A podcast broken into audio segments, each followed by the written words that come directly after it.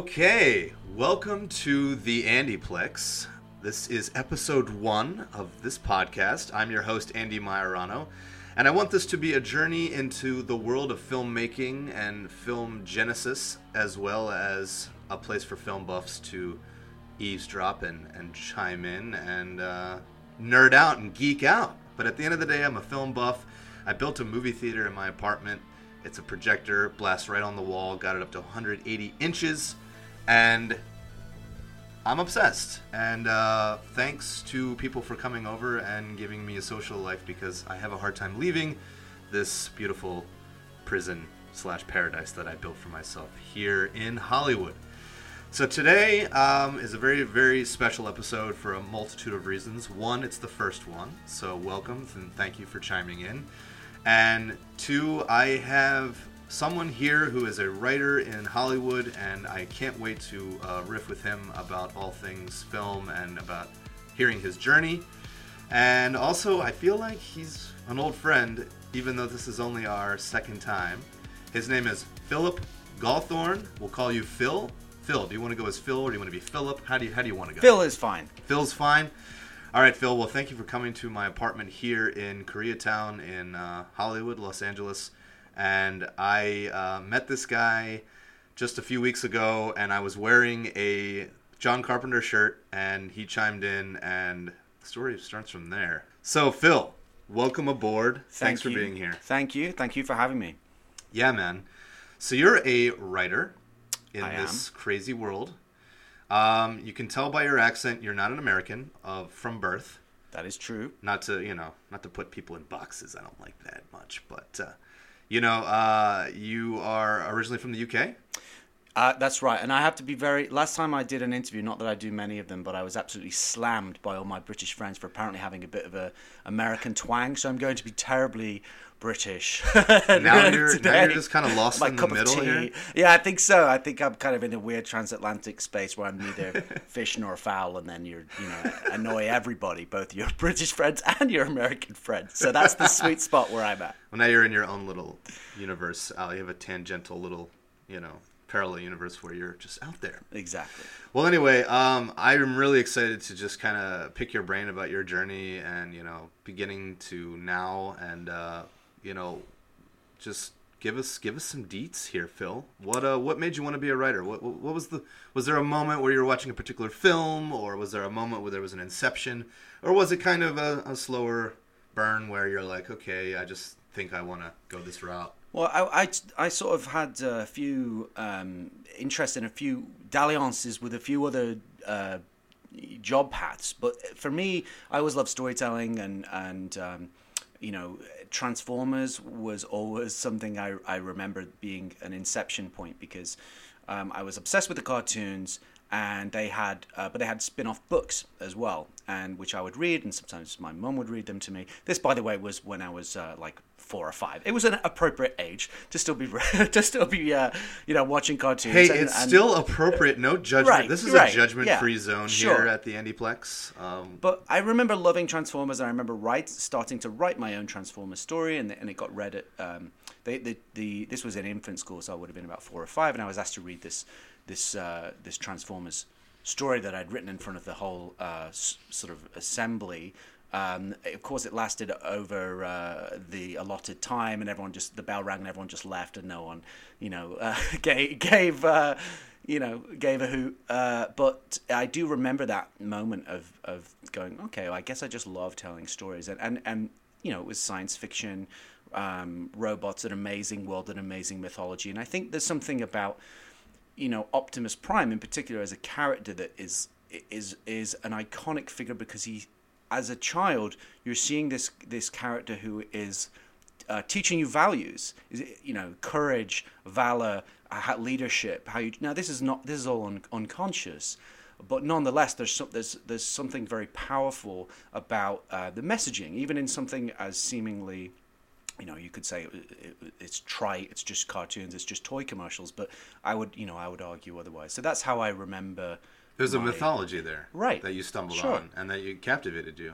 Absolutely. You Yeah, and it gave you a, a medium to to play in, and uh, that's great. So Transformers really um, was it was it the the '84 film or was it the show or just It was the show, but then Yeah. then the movie really the '86 uh, 86. a- a- animated feature length movie really consolidated. That was, I mean, I still as soon as you hear the opening bars of the, Mm-hmm. the it's it's so elevated from a, a- lot of the animated content of that time, the level of artistry that went into that movie, and why I think it um, still has a, a passionate fan base. You know, however many years we are now, thirty-five plus years, I suspect. Uh, you know, my maths isn't very good, as you'll soon soon discover. But That's uh, okay. uh, you know, yeah, certainly the movie had a massive impact on me. I actually went to see Stan Bush uh, perform at um, quite recently. He's still, you know, he's still gigging. Nice. And it was at what's it, Whiskey a Go Go in Whiskey a Go-Go, yeah, and right. um, got to meet him, and he's a he's genuine. Like he he loves that. Um, obviously, to those who don't know, Stan Bush did the iconic song um, from the movie The Touch, and and um, he really kind of lives that ethos of just being super positive, and all his songs are really positive, and he, he seemed like that was genuinely who he was. So that was a special night. Oh my goodness, that's so cool. So, uh, Philip and I were at a uh, can we say premiere for the film Underwater here in Hollywood, and uh, he's a contributor on the on the show, and you're friends with the director William Eubank. And uh, it was a great night for me, and I was there because of my my friend uh, John Gallagher Jr., who is a good buddy of mine. We met um, doing a play. It was at my high school at Mount Pleasant in Wilmington, Delaware. And he didn't even go to our school, but we needed more people, and he was friends with some people in the cast and the art director, and uh, we just kind of hit it off. And he literally invited me to go to this thing. It was a month ago, and I had just gotten back from Delaware from the holidays to go see my family.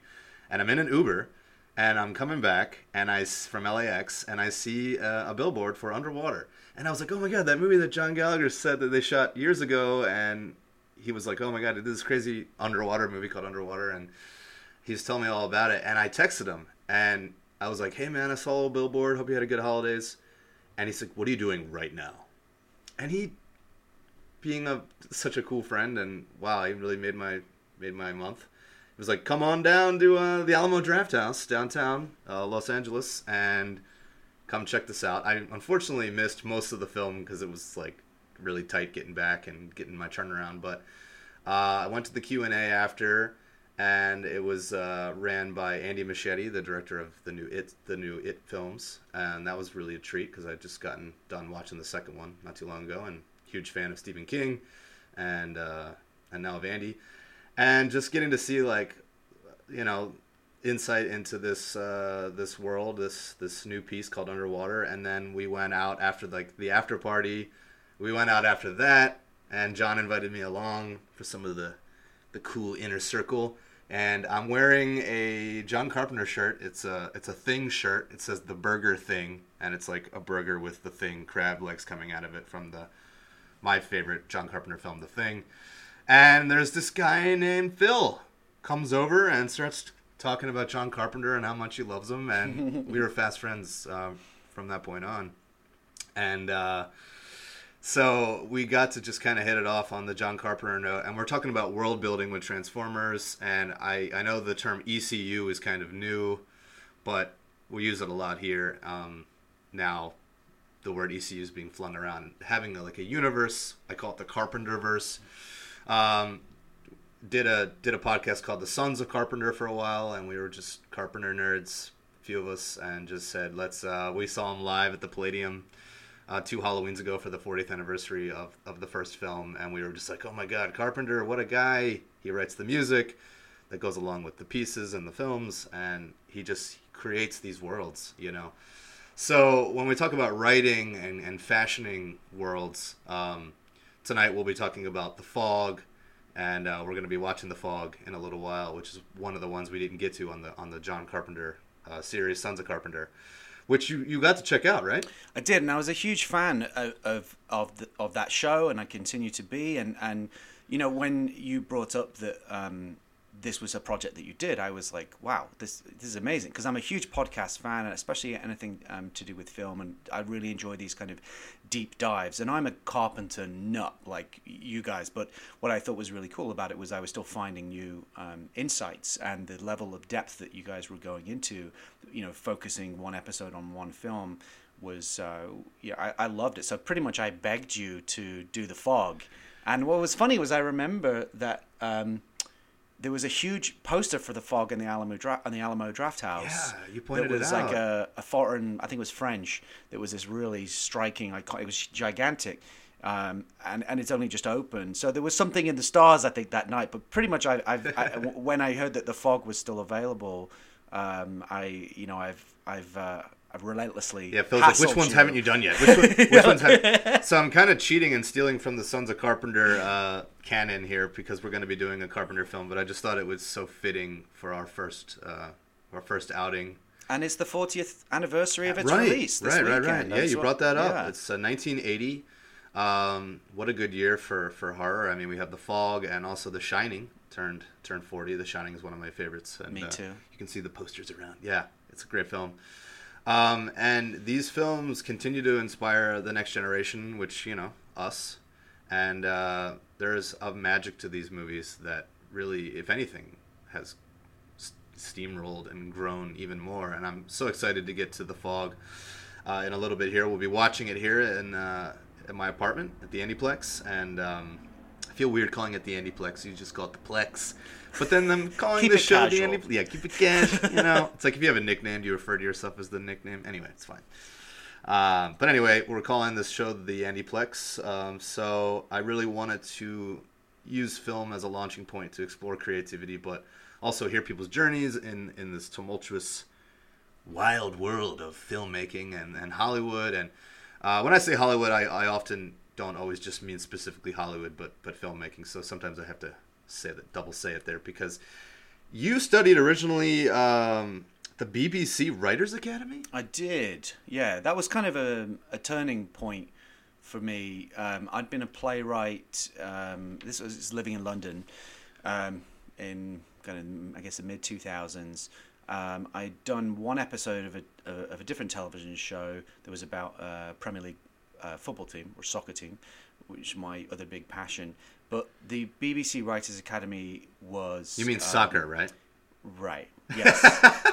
So I don't know to what to the say obligatory because, like, yeah, like, exactly. Yeah, soccer, well, right? exact- which way, you know, uh, football slash soccer, uh, and it was about um, it was about a fictitious team uh, in the English Premier League, and so that was really fun because it kind of combined two of my greatest loves. But so I did an episode of that, and I was doing my, you know, I was writing plays, and then um, I guess I applied for it because th- this it. I don't know what the the what it's like now, but at the time you had to be a professional writer to apply for this scheme, and there was there was like 800 professional writers applied. They select eight, um, and then uh, you do three months of classroom-based training, and this goes from everything from your basic uh, eight. You know what? The, you know you've probably heard of the. There's only eight stories. You know that are essentially um, recycled.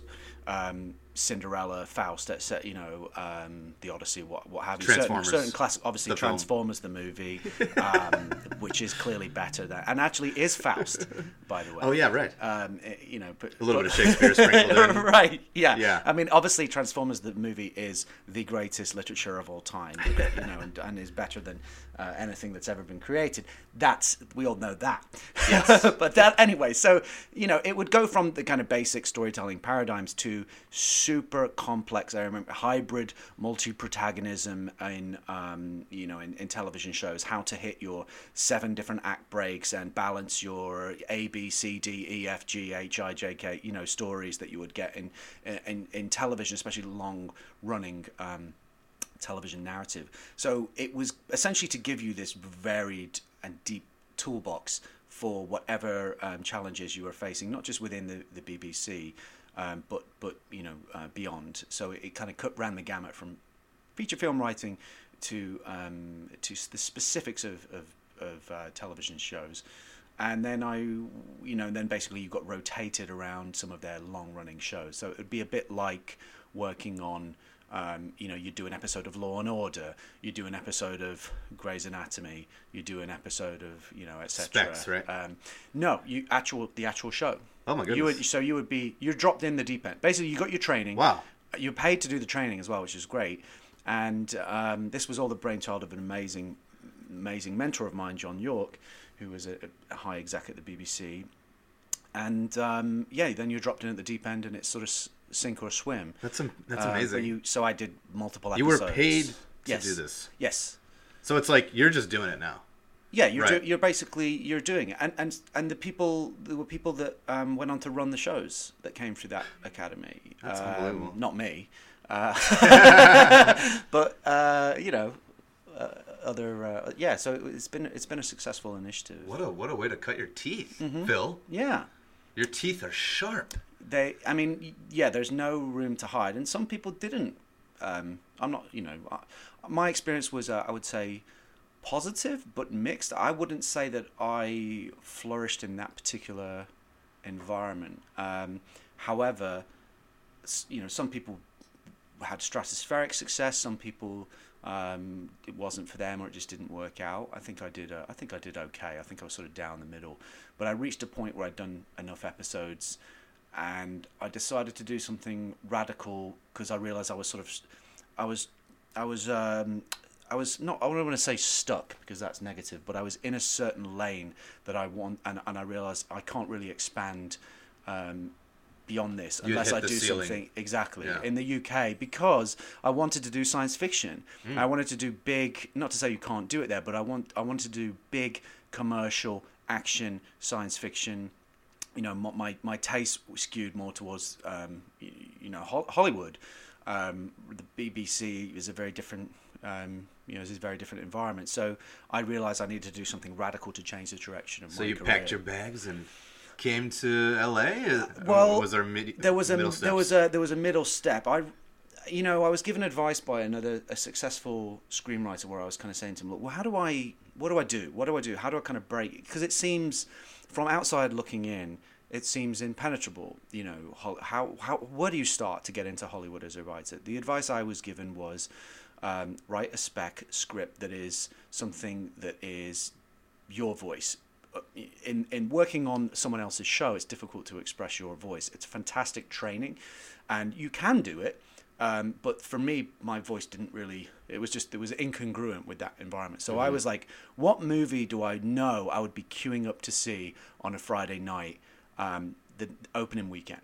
And so I wrote that my version of what that movie was, which was a science fiction slash um, kind of police procedural noirish um, story that was kind of like a District Nine meets Training Day. So it was kind of combining two of my favorite genres and putting my own spin on it. what was the name of that one, Phil? That script was called Assimilation Protocol, um, which is uh, you know is something that I'm still you know working on. You know, I'm always kind of tweaking. Um, Yeah. But uh, as yet has not been produced. But what it did do was uh, got me it got me signed by um, CAA at the time. Wow. So I was then who who got the script through my British agent. So that was and that opened the doors um, for me to develop. It, it didn't happen instantly. It took another year, before uh, ver- taking various meetings, learning the system, understanding the ecosystem out here, how it how it really works, the, um, how the dots are connected between the studios and the producers, and and making all of those kind of relationships. And obviously, you have to keep writing. So uh, it was a year or so later, and then I sold another project that was a pilot uh, that was also science fiction to Starz, and um, and then I got a visa, and then I was able to pack my bags. So there were a couple of other steps in between, but that was Ah, yes, the old visa right. requirement. Yes, which Yes. was uh, a challenge, um, but yeah, it worked out. Um, Well, you're here now, I am. and I'm very glad that you are. This is a heck of a, a journey and a story, and I'm really I'm blown away by uh, hearing some of this stuff. It's it's super cool, and I like what you said. Like, okay, Friday night, what's the movie I want to see? That's the one we want to write. You know, that's you go go for your heart, go for your gut, and uh, I think that's a tremendous um, experience. And uh, do you miss your family being over here? Do you, Very much so. Yeah, do that's you get one of the- lonely here in Hollywood? Um, It can be a lonely place. yeah, I think when I It's was such a packed place. Well, there's a story I'll, I'll tell when we get to it. I don't want to jump jump the gun, but there's a story I'll tell a little bit about the, when we get get to the fog that speaks to that. But I'll I'll save that for later. You know, I'm married now. I'm I've been married now for um, nearly nearly three years. Um, my my wife is originally from LA, um, Darlene, and um, I, I you know I'm close with um, her family, and that's almost given me another sense, another family and another community. But I do very much miss my friends and family back home, especially because a lot of them are, uh, a, a lot of um, my friends were also filmmakers. So the, it's you know meeting yourself and meeting some of my other um, close friends out here that are you know kind of in the business. I think it's important to have those relationships because you know this is a tough this is a tough business and and it can beat you down and it can feel very lonely if you're not with other people that are kind of facing the same battles and you know there's a good friend of mine um, Michael Bim who was a playwright like me in um, in in London. We kind of came up together, and now and I bumped into him in of all places. It was totally random. I hadn't seen him in ten years. There's a Central Perk in on, on the Warner Brothers lot. You know, it's like just your your your Starbucks or your coffee bean or whatever.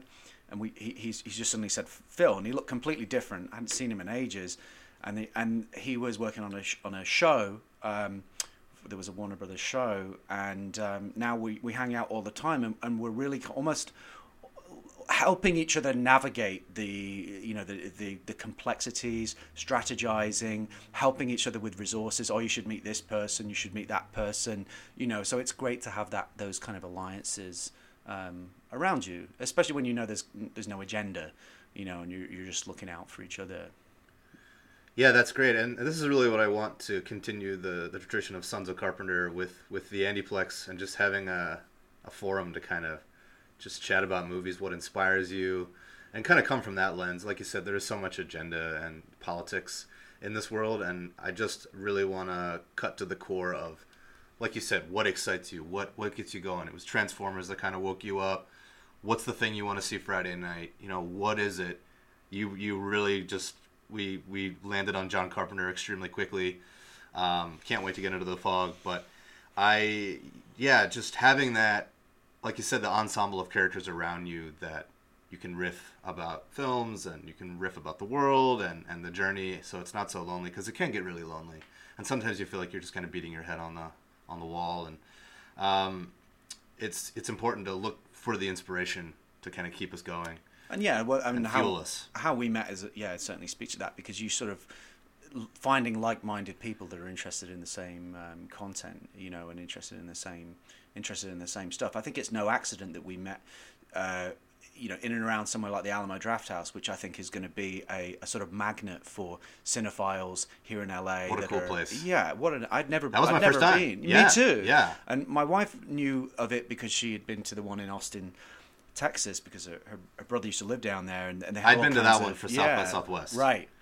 And she I remember her telling me about they had like a sing along labyrinth, you know, and stuff like cool stuff like that. So I think it's great that here in LA there is still those theaters like the New Beverly, like the Drafthouse. Oh, love the New Beverly. That are these havens for uh, cinephiles to you know um, obviously go and experience the, the movies that they that they love, be they new or old, um, but also meet you know kind of like minded um, film buffs. Totally. And you know, there's that lounge too, which mm-hmm. takes it even to the next level uh, at the Alamo Drafthouse, There's this common area where you know we can play board games and they have movies you can like literally rent on DVD and check them out. And it's almost like you could you know, not watch a movie and oh, just oh, kind of hang out. I, yeah, I'd love to. You know, sometimes I almost feel as well. Sometimes I enjoy talking about movies more than actually like watching movies. You know, I love discussing movies and uh, analyzing them with you know, and uh, yeah. So that is as much a part of it for me. It's not just oh I watch a movie and then it's something to do for two hours. To me, this is uh, you know this is somebody's art that has taken years to create. So like to see the to world just, building and yeah, any yeah. every detail, every right. detail. Nothing's happened by accident, especially in a good film. So I love to really um, analyze it and and um, you know just just sit and you know that's all part of it for me in a big way. That's so cool. So to talk about being a film buff and film geek and riffing about it, uh, you mentioned that you have a book in the works. yes. 80s movies, is that right? So this is something that I've just written and I've just finished it. I'm just putting the final final touches on it. So it's going to take a while for this to hopefully come out. But I had an idea, and it, it was actually Will Eubank, my friend, who was the who you know was partly of how we met because he directed under, Underwater, and we've worked together many times. And we, we were having lunch one day, and uh, you know, we I was saying I want to just just do something different that I can kind of control because with um, as a screenwriter, your your um, area of control is obviously quite you know is, is particularly limited. So I wanted to kind of create some content that would be just me and it didn't have you know um, people to answer to and notes and all of the other things that come with um, you know be, being a screenwriter often as a, as a sort of hired person. So I wanted to really drive it. And he was saying, why don't you do something about you know the movies of the 80s? You have such a love of um, of that air of that uh, era, and um, and you know hit on this. The concept is, and the title is currently 80 80s movies to see before you're 80. Yes. Okay. Uh, so, and my criteria was to do something that rather than just do okay, let's discuss all the um, more obvious choices, E.T., Ghostbusters, or what have you. No, no, I, I love. Don't get me wrong, I love all of those movies, but and you know, obviously Star Wars and what have you. But I sort of was like, well, I think they've kind of been discussed to death, and and what you know, I don't know that I can add a particular new insight about those th- things that haven't been said. For me, what I felt my niche would be is what was my personal connection to uh, these particular movies. So you know, actually, when you look at how many movies have been released, eight in in that decade, eighty is actually quite a a small number. It sounds like a lot, but it's actually quite. It was actually quite hard to whittle it down and and that was what it came down to for me was what what is how did this affect my life um, what is a story I can tell about this movie um, because I look at it from an interesting angle growing up in the in the 80s I grew up in essentially a small um, village not unlike um, the fog because it was a seaside town, which you know we'll, we'll, we'll get to. But it was kind of similar to that type of community, quite a small um, suburban village, basically in the north of in the north of England, um, a, a, sort of seaside small town, and um, kind of you know kind of rural.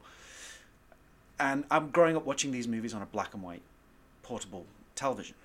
And you know, I'm an only child, so I'm, you know I have plenty of time on my hands to watch movies how and so it was sort of about how th- th- this this black and white portable TV set became this portal to another world for me. You know, from what my surroundings were, and um, just a world of imagination. So I was I'm analyzing it from the point of view of what were my memories, experiencing it in that context as a child in that in that period, um, or some of these films were discovered a bit later. Um, and then how do I feel about it now? How have they stood the test of time or not? Um, were and in some cases now actually working in um, in Hollywood in the film industry. In some cases, there are personal connections to the people that were involved with some of those movies. So things have come full circle. So it's kind of a then and now uh, look at the 80 films that um, had the biggest impact on my life personally or artistically. So uh, you know, I'm just in the process of trying to you know, my agent is just about to send it out to publishers that they have in mind, and you know, but apparently the lead time is about a year or so. So we'll right. see. Um, I should probably be promoting this when it's when and if it's actually coming out. but yeah, uh, we'll do another episode. Yeah, hopefully that would year. be cool. That'd be great. Yeah, yeah, yeah. Let's That'd be do great. It. Yeah. I mean, I just I really wanted to hit on it just because um, I think it kind of encapsulates, you know, you and I's meeting and uh, our geeking out about John Carpenter and. Um, well, there's four you know, Carpenter movies that I analyze in the book, and again, it was hard to not again to whittle that down. I wanted yeah. to do more, but I, again, I, my criteria was even though I might love certain movies, if I didn't have a personal story to tell, um, need anyone can just you know write a review. That that there right. needed to be something, and there's nothing wrong with that. But the, in order to justify this book's existence, how did it tie into your life? Exactly, had to have some really personal, cool. um, something sort of proprietary from me that no one else could replicate. That's awesome, man. I can't wait to, to check it out. That's so cool. I feel like it's going to be a good insight into your psyche as well. I think so. I mean, it's it's pretty personal. Yeah, yeah, it's quite personal. Um, and um, yeah, I mean, you know, I'm a passionate guy, and I, I, just love, I love movies so much, and you know, and I, I love uh, I love people, you know, and a lot of this is what was nice was about being able to sort of do shout outs to, you know, uh, people that were part of these stories that I've, whether they're you know my parents or family or friends, and in some cases friends that now a next door neighbor that I would you know uh, we we would grow up together. Now I have no idea where this person is. You know, maybe one day they'll they'll read this. You know, they'll discover this book and uh, reminisce fondly about you know the, uh, our you know childhood and what have you. So it's been fun to um, give shout outs to the people that may have, have had a positive influence on your life and maybe don't even realize it. You know, That's so cool. yeah. That's amazing. Um, was there anything more we wanted to talk about on your journey before we dive into the fog? Um, I don't. Yeah, I mean, I'm ready, man. I'm I'm ready for the fog. I'm happy to answer any more questions, but uh, yeah, I, I'm ready to dive in. I'm if sure are. you know your journey. Uh, there's a lot more. There was a lot more stepping stones along the way, as you know. there's- You, pretty much covered it. We got it. We got got it it. all. You got it. You were born. You met me. That's it. That's, That's basically it. That's, all you need. now, uh, we obviously we can continue to talk about uh, life as a writer, and uh, I Happy to. Yeah. I am so excited to have to have you on the show. Someone who's um, a, I mean, just a hell of a lot of fun. Uh, as we met immediately, we had a whiskey together, and talking about John Carpenter and, and '80s movies. And there's a few that I haven't even seen that you've recommended for me as well. So you're pushing me, Phil, in the best kind of way. Blue Thunder. I'm gonna check in with you. on Blue Thunder. I still haven't. I need to do it. Most underrated action movie of the '80s, in my opinion. But we'll get anyway. We'll get to that. Blue Thunder. There it is. Uh, Roy Scheider, right? Absolutely. Yeah. amazing. What a what a great actor he was, and uh, I I can't wait to check that one out. I will report back next time you're on the show. I promise I will have watched Blue Thunder. Fantastic. All right, well, um, why don't we watch The Fog, and we'll continue to talk. And if other anecdotes pop up, which they undoubtedly will, we will continue to to touch on them. Uh, I'm so excited. I haven't seen The Fog in a while, and uh, I have not watched it here in my home theater. 180 inch screen, surround sound. Uh, the last time I watched it was on a much much smaller TV. It was color, I think, but uh, so every movie for Phil was black and white no, growing no need, up. No need to brag. Yeah, yeah. Uh, actually, we did have a, a small black and white TV upstairs in my parents' room, and when the room was was tied up, uh, the main viewing room was tied up. That's where my brother and I uh, retreated to.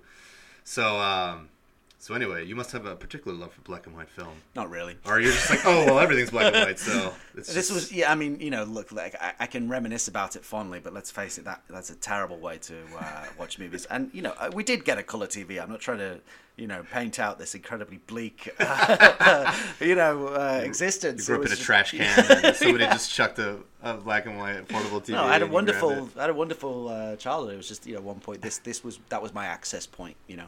Yeah, no, I think it's a cool story. Um, that's awesome. All right, without further ado, we will be watching John Carpenter's 1980 classic, The Fog. And you're wearing a fog shirt, I see, Antonio Bay. 1879 to 1979. That's great. I had to do it. It's a little on the nose, but honor. I had to do Oh, it. I love on the nose. I should call the show on the nose. Just get to it, man. All right, without further ado, we'll be watching The Fog. Be back soon. Thank you so much. Thank you. Okay, Phil and I have just watched The Fog, the 1980 classic from John Carpenter, and uh, I gotta say, this was my first time watching it on on the home big screen here, home big screen, and uh, man, it blew me away. Um, it had been a few years since I'd seen it, and uh, I feel like it was the first time for me right now, almost. Um, I, you know, I knew the I knew the big strokes and all that, but a lot of the the nuances and the details really emerged today um, for me in a new way. And it's uh, oh my god, it was so good. All right, well we're back, Phil. Um, you've seen this, I think, a lot more than I have. Uh, Yeah, it's one of my favorites. you said you had a little anecdote to share. Well, I, I had an interesting story. That's kind of a spooky story that I would I, I wanted to just tell about the first time I actually saw the fog. So now I've been a carpenter not for a long time, but I, I didn't get as hardcore into his stuff uh, until I moved to LA. So for some reason, the fog had kind of passed me passed me by. This so this is going back to when I first moved to LA. So picture the scene. So, and at this point, you you know, you talked we talked a little we talked a little bit earlier about kind of moving in here, and you know, at the time I was um, I was living on, on my own in an apartment that uh, a good friend had kindly rented out to me. This was in Los Feliz, and it was in a kind of shabby chic uh, old apartment building, wooden fences, and kind of a little you know sort of run down but charming. And this happened to be a uh, an atypically windy, stormy night. So I'm sitting down to watch The Fog. I'm alone, homesick. Um, I'd just been through kind of a, a painful breakup. Uh, I, I, was in I was in a bit of a vulnerable state. And meanwhile, there's this this storm is building and building, and it's as I said, it's kind of unusual in LA, and the wooden fences are starting to rattle. So it's like this weirdly atmospheric night. So I'm sitting down to watch the movie alone, and it begins with this scene where uh, uh, Mr. Mr. Macon, played by John Houseman, tells there's a kind of prologue where he tell he sort of sets the stage for the film, and he tells this story about how hundred years ago, to this day, April twenty first, etc., etc., and he outlines that hundred years ago there was this uh, tragedy, which is the uh, where the townsfolk intentionally. Um, shipwrecked a, a, a, what was an approaching uh, group of, of lepers who were going to settle, and they they they they lured them in and they with fires and they let them they intentionally wrecked the ship and then 100 years to this day april 21st they're coming back in the fog etc right? Now so imagine this. When he's saying that the date that i was watching the film i swear to you was april 21st i was like whoa. Oh my god. whoa. That is weird. That so, is so I weird. had such a, it really added. So I'll never forget that. And obviously I loved the movie and it really added to the kind of the uh, just the atmospherics of it. The storm brewing outside and I happened to be watching it by total coincidence on the the the this critical date which the whole story revolves around. So I just wanted to mention that. Man, y- y- that's incredible. You know, it's a little bit of a kind of a rainy day today here in LA. Um, it's drizzling, and it's a little cold, and it's definitely overcast. And I feel like it was the perfect day to watch the film. I was thinking the same thing on my drive over here. It was kind of gloomy, it's kind of Yeah. again atypical. This Atypical, isn't, yeah. This isn't a typical LA day, and I don't know. There's something. There's something about this movie, man. You know. yeah, Um, it's powerful. yeah. Um, yeah, you're a lot more familiar with it with, with than I am, but um, I really just found it so amazing. And you know, I well, the first time I saw it, it was actually uh, again my buddy John Gallagher. I have him to thank for meeting you. Um, we rented it back in Delaware, and it was a few of us that got together to watch it. And we kind of, we probably weren't in the right mindset for this particular one, but we were really big into Halloween and the thing, and we were like, let's get another John Carpenter in, and um, we kind of talked over it, and I think we didn't do it. We didn't really do it justice. And I remember thinking, there's no real main character, and kind of not liking that originally. I was like 17 or so. Um, and just kind of feeling like it was all over the place. But now I truly see that it is about a town. You know, the town really is the lead.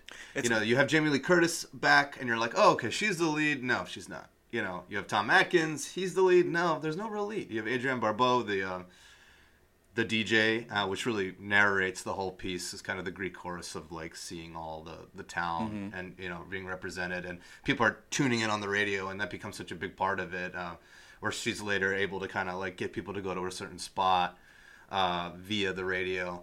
So, I mean, it really showcases this town. And as as the movie started, you were like, "Oh, I love this intro." Just you know, you see the, the grocery store and the, the convenience store and the streets and the, the the DJ and the coast, and you know, we start on the coast and um, really get a sense of a kind of a macro look at this town. And I really think that really is the main character. It's one of the the reasons why, again, I think this resonates with me. And I, men- I mentioned earlier that I, I grew up in a town that's a, a little bit like this in the sense that it's a, a coastal town.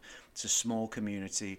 I also went to university in a small town in Wales, um, which was very close to this, like you know, with down to the harbour and the marinas and the um, and the boats and just the you know the fishermen and the sense of this small town life. But again, like you- you know, when I watched it, I was thinking the same thing. But I've been watching a lot of Carpenter recently which I pretty much always am now. But it really reminded me of how expertly he uses an ensemble. You know, um, the thing is the same. Obviously, MacReady is, is your is your main focus in that film. But again, without that, if Kurt Russell wasn't necessarily cast in that role, if you didn't have that kind of movie star in that role, that's it's pretty much an ensemble piece. Same with. Um, Prince of Darkness, you know, uh, and e- even in the films which do have a clear protagonist, Big Trouble and and Es- Escape, um, there's he's just so good at working with an, a big ensemble cast. But I think this this one and probably Prince of Darkness, eh, eh, yeah, there there really isn't a, a clear protagonist. But I I love that. I Yeah. love that it, it just it, and and having come from a small town like that, a small kind of seaport town, it so expertly captures that that the rhythm. the- It's like a slower pace of life, and people kind of know each other, and the, it just really expertly captures um, that feeling, in my opinion. Totally, I, and you nailed it. I mean, yeah, and since uh, John and I have revisited it, and we were like in love with this movie now, and um, again, it's not one of the ones I've revisited the most out of the Carpenter canon, but um, so I'm a little newer to it. But I, I can't agree more, and the slow burn of it is really powerful, and I found myself just being hypnotized by it, and it's like it's like a fog bank. It's coming at you. Right. It's coming at you. You see it coming, but And it enve- ultimately envelops you. Yeah, it envelops you, and Yeah, then by the end, it's like coming in through the cracks in Yeah. the walls and under the doors, and the the fog effect in the film uh, between like the glowing one and then the the main kind of practical ones they were using are are stunning, Yeah, and but- it's so moody and so creepy, and the way it just kind of comes into the streets and there's almost like a chase sequence too, where it's like they're you know they're in the car and uh, with Tom Atkins and uh, Jamie Lee Curtis, and yeah, and what it represents too, I think, is really powerful and scary in that, you know, it's like sins of the father, right? Like there was a hundred years ago, they they were like, we want the gold from this leper colony. Let's let's shipwreck them, take their gold, and use their gold to, and basically steal their spot. You know, Yeah, very much a sins of the past um, story, which is actually a very American story when you think about. And, and I believe there was actually a um, the the story that it was based on loosely, or one of the components that it was based on, dealt with um, Native American um, genocide. That, that that was a true story that took place, and they made a film about it. So there's something really, whether this is intentional or not. This has not, you know, I don't, I don't want to get into any kind of politicize the, this film because it's, it's got nothing to do with it. But it, there is something iconically and, and classically American about the story that is sort of uh, uh, something beautiful built on a kind of nefarious deed. You know, Right. whether that I mean, you can you can dial into that frequency if you want to. You totally don't need to. But to me, there's something actually quite um, quite clever about that, um, and, and I think that speaks to the the timelessness of this this film. Yeah, and I, I think it is actually super important. And um, you know, I mean, I think in hundred years we might look back at this particular point in American history and say, man, you know, if we don't kind of learn from the past, if we don't, you know, if we don't honor it, I think if there's that kind of collective amnesia, and you know, ghost stories are are, are about this, you know. Um, and we talked about The Shining, also 1980s, kind of released the same year, and obviously the the the analysis there about the genocide of the American Indians and the Holocaust references. Again, like the past kind of repeating itself. There's a debt to be paid. There's a debt to Yeah. be paid, um, and it's scary because the next generation, you know, technically their hands are clean, but we're still living on the foundations that were before us. Mm. Right. like, what does our country stand for? What you know, and especially in America, we like to think it's about freedom. It's about you know representing all all nationalities and creeds, and you know anybody can. The American dream is anybody can rise up. Um, and it's scary to think that there are things echoing that are evil and, and, and, and crappy, and there's plenty of them in, in history. So I think the the idea is that this is kind of like a nice Aesop's fable almost of like a cautionary tale, if you were, you know. Um, obviously, speaks in metaphor. You know, it's about ghosts, but uh, it, it's powerful stuff, you know. And I really think that they captivated in a super, really powerful way in this movie, and it's like who's really the villain? Is it these these creepy leper ghost zombies, or is it you know? I think the true villain is the mistakes of the past and not kind of honoring them. You know. Totally, and, that's what that's another reason why I think there's a dimensionality to the villains here because you kind of get it. Like you get why they're um, seeking revenge. They have been so screwed over by the ancestors in this town that they really do have a case, um, which makes it more more complex and more interesting. Like Yeah. this character of Blake, who we don't totally know, but we hear about through um, the diary, Mm-hmm. um, that has a whole fascinating backstory that's complex and, and tragic. And uh, he was like a rich leper, I believe, right? In, Right. Or something.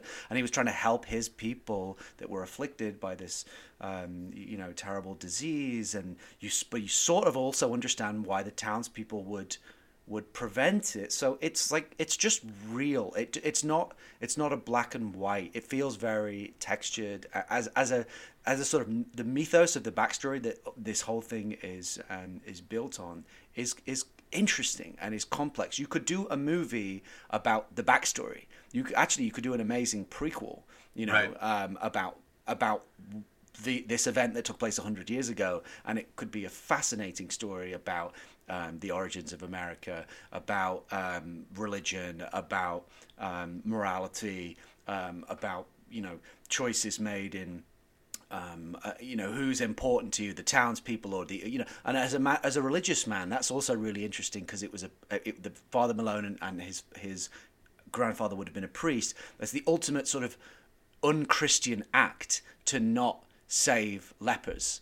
That's the you know if you're Yeah. asking what would Jesus do, it wouldn't be wreck a bunch of lepers on you know in the sea. So and take he- their gold and turn it into a cross. Right. So it, so there's something fascinatingly irreligious about this act as Right. well, especially for a man of the cloth. So I mean that that the fact that we can have those kind of conversations about um, you know what what might at surface level seem like a you know a fairly straightforward um, horror ghost story. It suggests like the level of thought and texture and dimensionality that's gone into every as, uh, you know aspect of this film. This is one of the reasons why I love it so much. Ah, it's so good.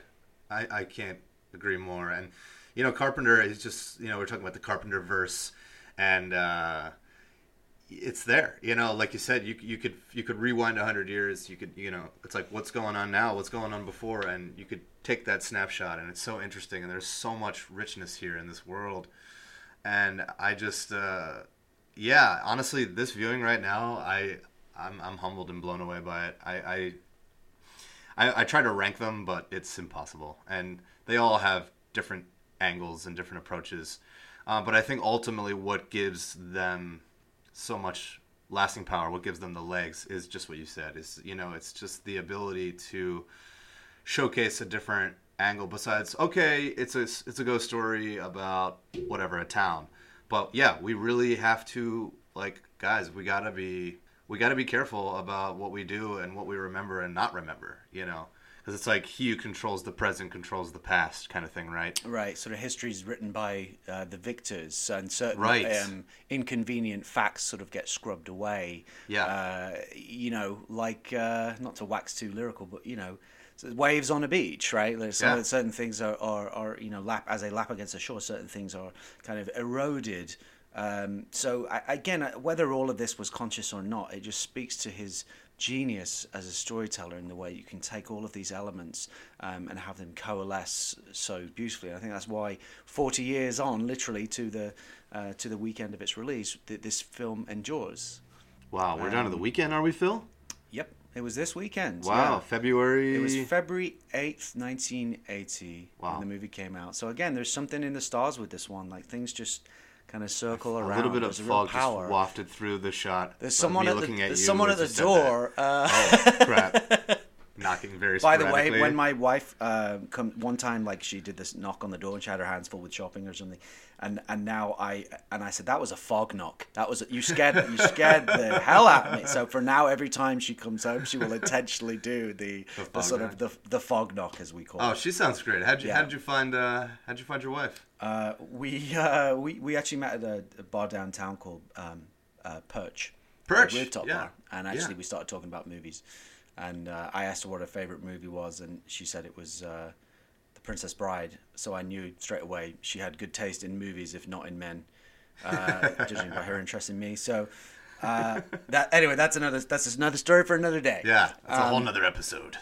So, um, but another another thing that I think speaks to why this film endures, not just the story, the, the you know the backstory, the mythos, but the um, just the sheer filmmaking craft on display.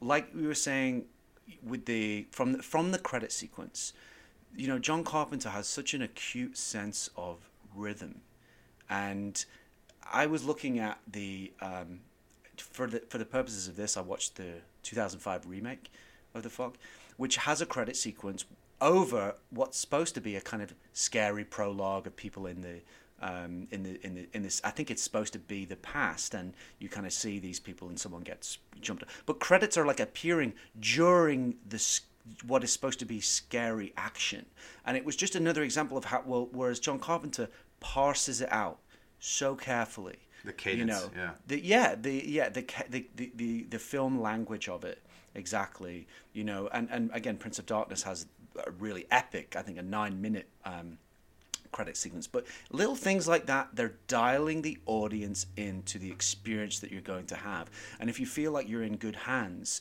with someone who understands rhythm pacing tone atmosphere even down to the credit sequence that's that's why he's a master you know?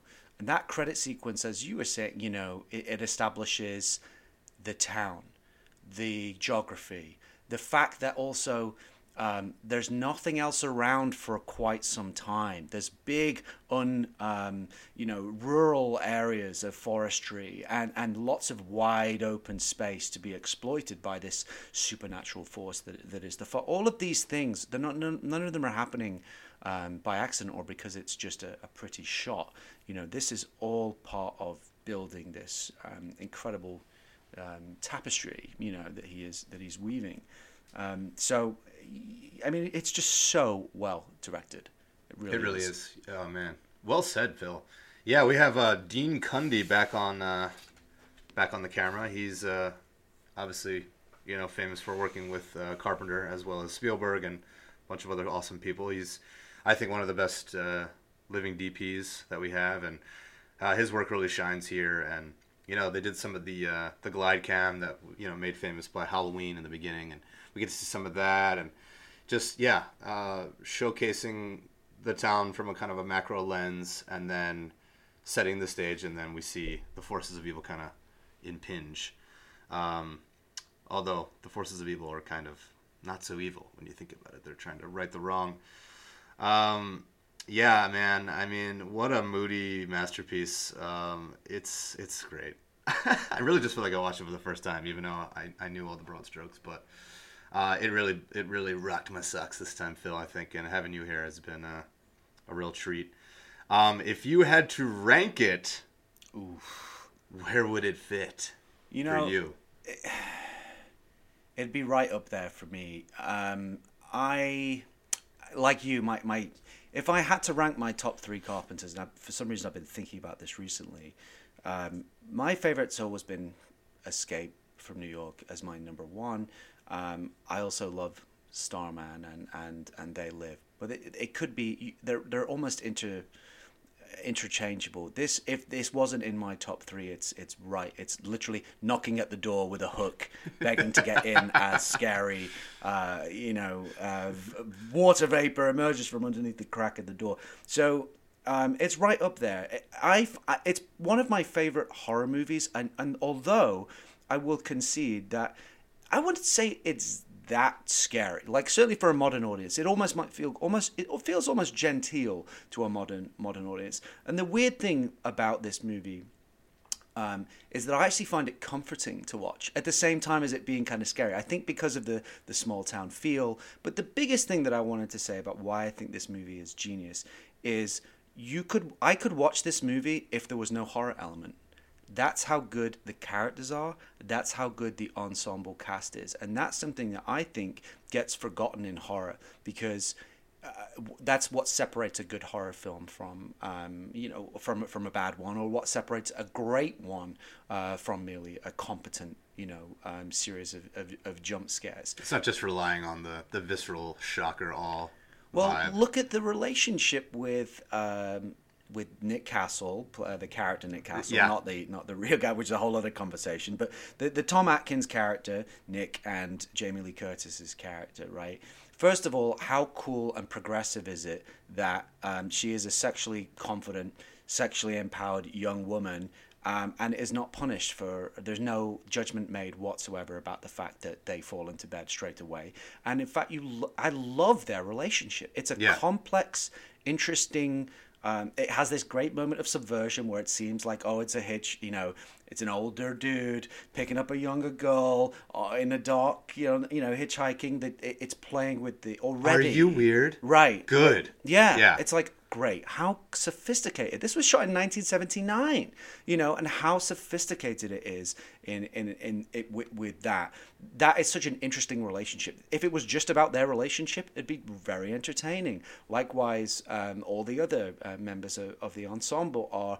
There's even a little moment in the credit sequence where the guy who's the grocery clerk you know, is sweeping, and, and then the, the, the, the sort of there's the poltergeist kind of thing comes in, and but there's a little choice where he takes some orange juice um, from the uh, you know from the racks in the store, drinks it, uh, and puts it back, and it's just and now he's a character. You Yeah. know, now he's making a questionable moral choice. He's stealing, like the almost, people uh, stole the gold. Right. Right. I it's a, like so a, cool. it's a tiny detail. By the way, I love that Mirroring the main, you know, the main crux. Yeah, and whether even if it, it it happened to be perfectly on point thematically, but even if it wasn't, now that isn't just a guy sweeping and something scary happens and the bottles get rattling. The, he's made a choice. The guy has no lines of, of dialogue, yeah. but the character has made a choice, and, and it's those kinds of textural details that really elevate Flesh the world out so well. it, yeah, and now we we're invested. This feel they feel like real people and not ciphers to be to just to be butchered every twelve minutes. You know, in accordance with a horror movie rhythm. Is so it the 12 minute rule? Is that, I, I mean, I'm just saying, like, I'm basing that on like like my you know the, training. The, Joel Sil- there was a Joel Sil- there was sort of a famous kind of Joel Silver, um, I believe, uh, kind of paradigm that he had where in his action movies there had to be like a you know a kind of jolt of adrenaline every 12, Every 12 minutes. minutes. So I would you know I'm just kind of or a Michael Bay that. movie, it's every 12 seconds. right Don't want to lose them. Don't want to lose them. Modern audiences. right Oh man, that's super well said. Um, yeah. Uh, okay, so you talked about Nick Castle being the name of the Tom Atkins character. Nick Castle being uh, the the actor who who played the original Michael Myers, and he's also in the Coupe de Villes band with John Carpenter. Also referenced Yes. uh, on the ship, the uh, what's the the Seagrass? the seagrass yeah Yeah, the first vessel to kind of get fogged um, in the beginning of the piece. Um, yeah Stevie Wayne mentions uh, the Coupe de Villes I think in, on the radio or something doesn't she? And, Yeah. and so there's a little nod. It's it's another reason that why I think again I like that you know I've heard that working on John Carpenter's films he creates this he or in those days certainly he created a, a sort of familial feeling and uh, it, there's something I think I like about watching this movie from that point of view because it kind of feels like hanging out with Carpenter and his With homies yeah, Yeah. you know there's like with Debra Hill and Adrienne Barbeau and, all- Oh, you spotted Debra Hill, right? uh, Debra Hill has a little, uh, I believe, I, I spotted her um, at the the candlelit kind of vigil for the ceremonial unveiling of the um, statue. I think you can kind of glimpse a young Right. Debra Hill who we miss so much, and and and is kind of the unsung hero in a lot of ways for a lot of John Carpenter's. Yeah, she left us too early, but yeah, I mean, she was the pro- the producing might behind uh, John for a long and a time. co-writer, uh, you know, co-writer, of this yeah. of this movie, um, and uh, yeah, dear, dearly missed presence in, in you know in, in film and our in our uh, you know in our in our business, and she, but she leaves an extraordinary legacy, and and and yeah, there's also. Um, one of the characters is called Dan O'Bannon. That is never actually named. I think I don't know if they say his full name, but he's credited as uh, the the guy who's the weatherman, played by Charles Cyphers. Uh, is actually his full name is Dan O'Bannon, so it's a nod to. Who's the police uh, chief in Halloween? And in uh, he's also in Escape from New York in, right. the, in the police station as well. Yeah, So it has that rep company feel, and the, and the fact that some of these people are named after um, you know dear like people that he clearly loves. Just it, there's just Yeah. something warm and fuzzy about that. It is. that I that I love. It's- and a reward for you know repeat viewing and people that get into the Yeah. Carpenter verse. Um, we call w- Dean Dean Cundey as Dean Dean Cundey Right. of John Carpenter High. because you know his name's Dean and he's also the dean. he's amazing. Tommy Lee Wallace as editor and production design went on two years later to direct uh, Halloween three, um, scored by John Carpenter, starring Tom Atkins. So there's definitely this legacy of continuation, and they all kind of spin off of each other. I wanted to give a shout faces. out to uh, poor brave Mrs. Kobritz as well, who was also named after one of um, John Carpenter's uh, collaborators who produced uh, one of his early films and, and also produced Christine. I believe his name is Richard Kobritz. But I'm, I'm Team Kobritz. I'm all about Mrs. Kobritz. Mrs. Kobritz, Mrs. Kobritz. Oh, feel so bad for her. She was so brave. Oh, she was so brave, and she saves the kid, and then gets just cut down. Now, to talk about the kind of comparing it to a modern um, horror, uh, Yes. I actually read that they did a, a large amount of reshoots on it, particularly on some of the the action sequence or the you know the the monster sequences with the ghosts. And uh, a lot That's of the right. deaths, and apparently they thought the modern vernacular was gorier and was nastier. That's right. Um, I I don't, you know, that was 40 years ago.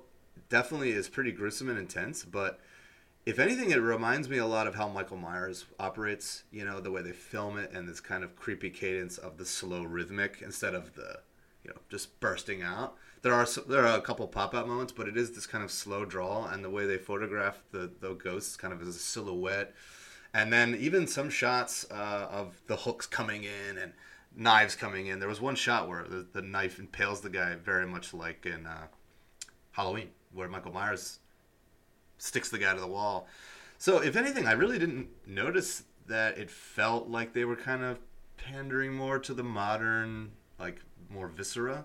It still has this kind of classical edge for me. I mean, yeah, the, those reshoots, which are often um, talked about, are, are seamlessly integrated.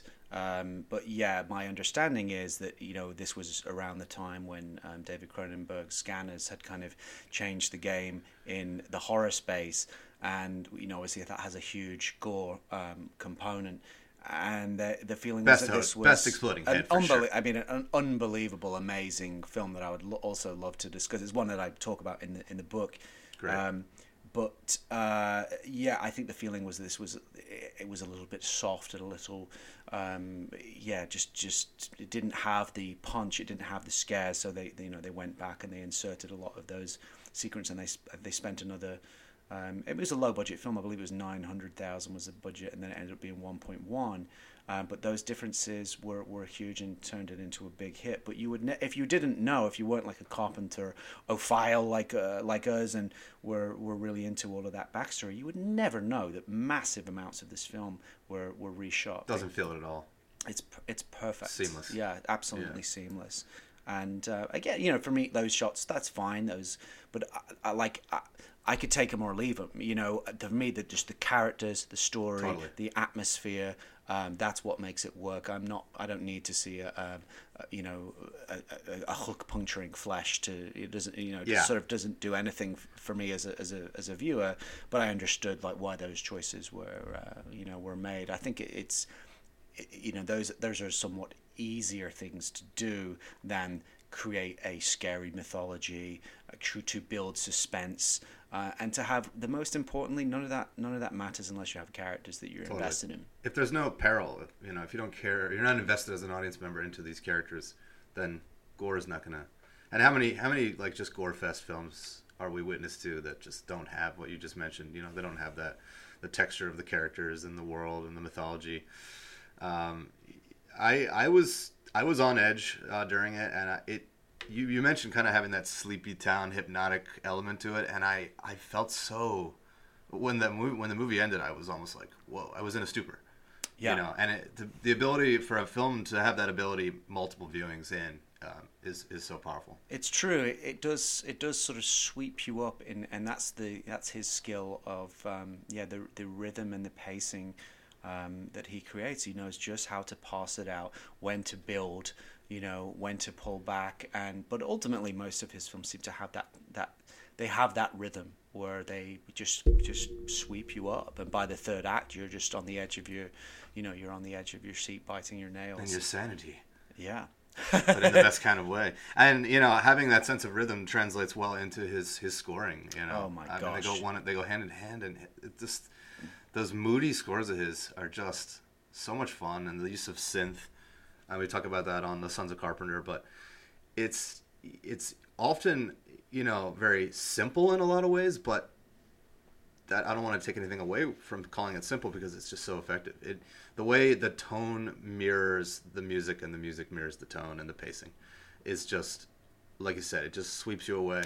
Well, it's another thing that uh, not only obviously his scores are always, um, you know, you can't you cannot separate them from the film. They're so they are they are such a part of you can't imagine um, or uh, you know when you, when you remember Carpenter's films you can't, you, can't- you can't separate the two you can't separate sound and, and image they're so they're so um, fused together like it's just such an essential part of a John Carpenter movie going experience but another thing that I thought added to the timelessness speaking of the music and another thing that I think the where the remake went astray um, is the jazz. The fact that it's jazz, which was a production choice made because jazz is cheaper for royalties than rock and roll, which is more John Carpenter's taste. But as a result, it's it's timeless. This could be at any point in any time, you know, and and it's uh, again with that languid, um, dreamy. You know, uh, there's something about jazz that it is kind of fog-like, where it's it's amorphous, it's it's sort of nebulous. Um, it isn't, um, you know, clear uh, melody. It's there's almost something intangible about it. So even even that choice, whether it was ended, which was somewhat um, as a as a monetary decision, ends up infusing the atmosphere of the film really beautifully as well. Um, whereas the remake has a sort of Nickelback light, uh, alt rock crassness to it that that just um, Ugh, you're making me want to never watch it. Yeah, I wouldn't. Um, I have know, not watched I don't it. want to rag on, on any on any movie. I genuinely don't because every mo- any movie getting made is a minor miracle. It is. But but and and you know I, I wouldn't you know and, and I know that from personal experience. But if you you know it, it's watching the remake was um, an, an illustration as to what choices worked on the original and, and, and why. So it was kind of interesting from that um, from that standpoint. Wow, that's a that's a deep cut there, Phil, with the jazz, man. Yeah, well, you know, that's why I'm here. Let me see. Let me see your uh, John Carpenter synth hands. Let me see. Yes. All right. For those of you listening, I just did some you can't keyboard. see it, but you know it happened. that was impressive. Um, I'm especially impressed because I have no musical talent whatsoever. So um, yeah, I felt the fact that he, yeah, you, you probably felt that from my air, I from my air that, keyboards. right. It was No, I felt I felt your keys. oh okay. I felt the tickling the ivories there. Um, but uh, yeah, he's uh, to be. It's almost greedy how how uh, how much of a genius he is to be such a talented, you know, composer, musician, and writer and producer and director, and now he's a rock star. And Now he's a rock star. Yeah, we you know we saw him. plus At, years old. I know. He's seventy one, I think. Yeah, I mean he's like. Yeah, now he gets to be this like rock god. Um, and have you seen him live, Phil? I have, I have. Were you at Um, that same show?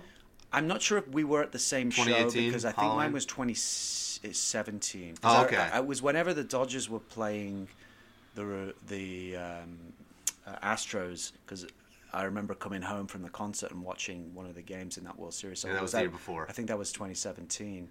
Um, Yeah, we were all like, Halloween. "Oh, he's going to come back uh, for 2019." And I just thought, "Oh, it was going to happen." Um, you know, it, it looks like he sold the place out the year before. I just figured he was coming back, but um, it didn't happen last year.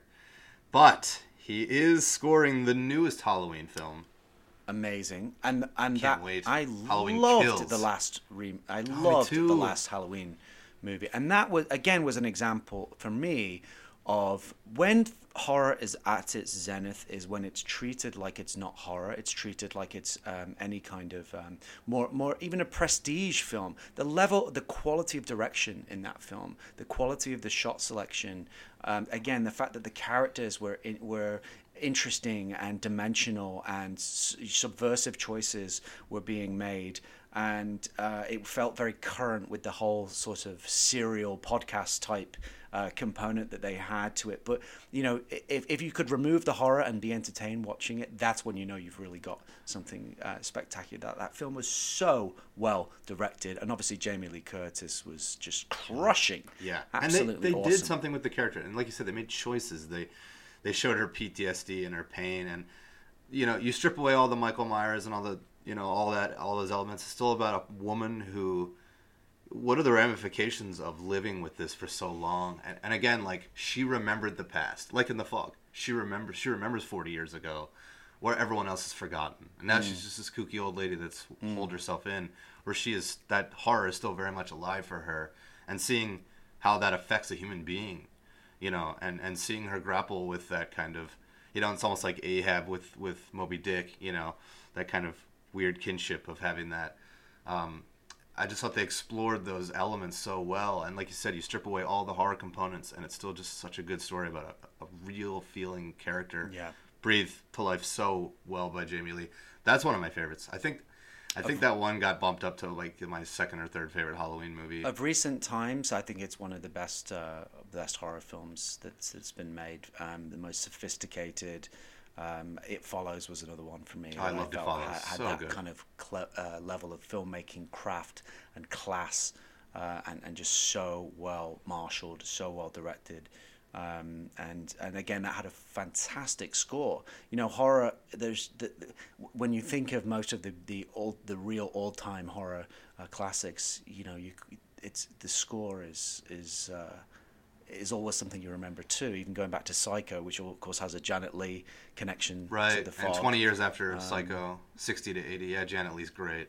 um, you know, The Shining and uh, The Thing, and, and you know, the, the, all of the all the great horror films have a fantastic score. You know, and it's it's, it's a huge part of your arsenal. Um, you know, I, I, I, your your weaponry as a you know as, as a horror film as a horror filmmaker.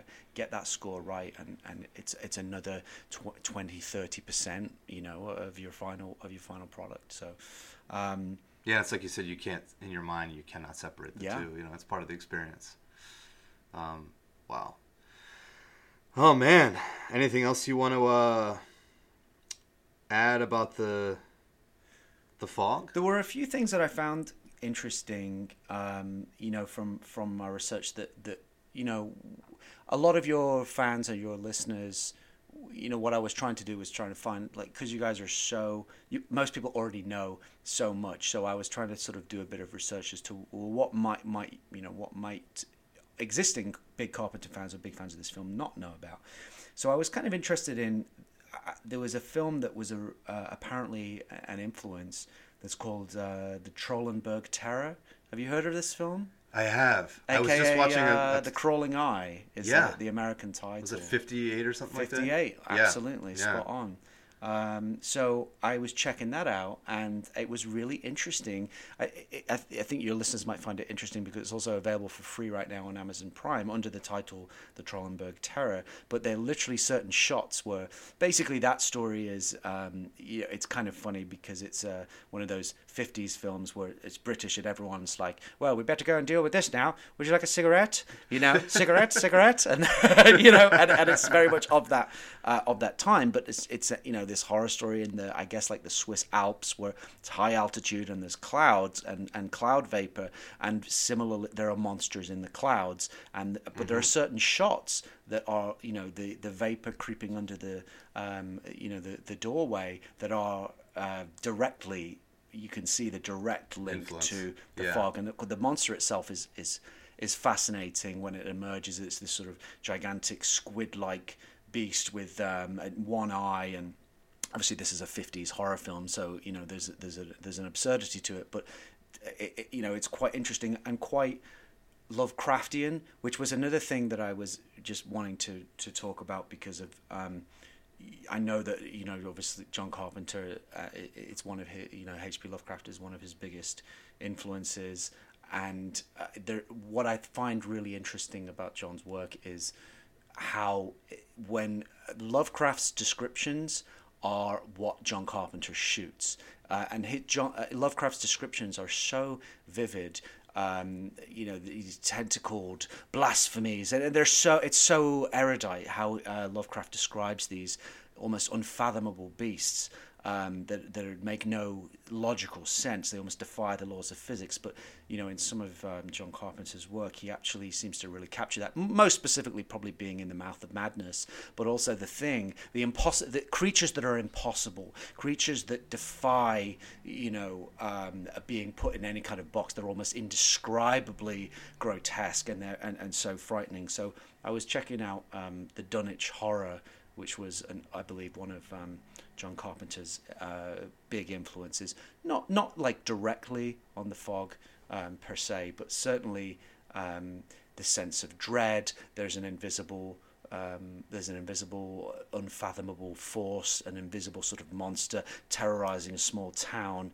Um, so you know, I think if you're if you're fans of um, uh, of Carpenter and his stuff, and you're interested in what were some of these influences came from, um, it, it's worth checking out some of uh, some of that some of that Lovecraft stuff and and possibly um, the uh, the Trollenberg Terror. You know, you said something that really reminded me of. I was reading uh, Danse Macabre by Stephen King, mm-hmm. and he talks about Lovecraft being his intro and Absolutely. what got the ball rolling for him. I guess the father that had run away, uh, his father that had run away, um, his mother had kept the Lovecraft books that the father owned in the attic and he would sneak up there and get them, and it was a no-no, and it was like really dark stuff, and you know, not for kids, and uh, but he's like, it was too late. I already read them all uh, before my mom confiscated them, and he said that H.P. Lovecraft took the fantastic and made it super serious. He mm. wrote it as if it were, and you just kind has of nailed it. Has gravitas. Yeah, and and um, there's a beauty to the prose, even though it might mm-hmm. be seen as this sort of uh, a pulpy genre, but it's you know it's but Dickensian. It like yeah, yeah it's it's written with such uh, grace and uh, it's so literate and, and it's so weighty. That's a good word. I love that. Um, it's just it's extraordinary to read his, yeah. uh, especially those those monster um, descriptions. But there was a there's also there was a quote that I speaking of Stephen King, who you know as you say is it was one of the biggest um, um, you know, love indebted to Lovecraft and such a huge fan of his, and you know they're they're very very similar in a lot of ways. There was this quote that I love that really nails, I think, what we're what we're talking about with horror and why it works and when it works, which is very simple. And he said um, simply, "I try to create sympathy for my characters, then turn the monsters loose." Yeah, that that is horror in a nutshell. But mm-hmm. a lot of people forget the first part create yep. sympathy for your characters. You know, if you don't do that, it doesn't matter how great your monsters are. But if you can, if you've got great a great threat, great peril, um, and uh, great characters in the middle of it, then you've nailed horror. That, that's my uh, that's my uh, two cents on that. I'd say it was more like Twenty three bucks. Cents. I, I, went a bit crazy there. Yeah, three cents. Yeah, lavish. Um, so yeah, that's the fog is amazing. Those are my reasons why I love it so much. I've really been um, looking forward to this, and I'm really grateful that you've given me the opportunity to to to talk about it, man. I, I love this movie, and um, yeah, um, on on its 40th anniversary, it's just as good as ever. Phil, thank you, man, for coming um, and being part of this episode and uh, the first episode of the Andyplex. And I have a feeling that you and I will be uh, sitting together talking about a lot of things, hopefully. I hope so. It's been years. an absolute pleasure, and thank you for having me on for the inaugural episode. Uh, this has been this has been a blast, man. Thank you. Awesome. Oh my God, Phil just dematerialized into vapor and just waited away.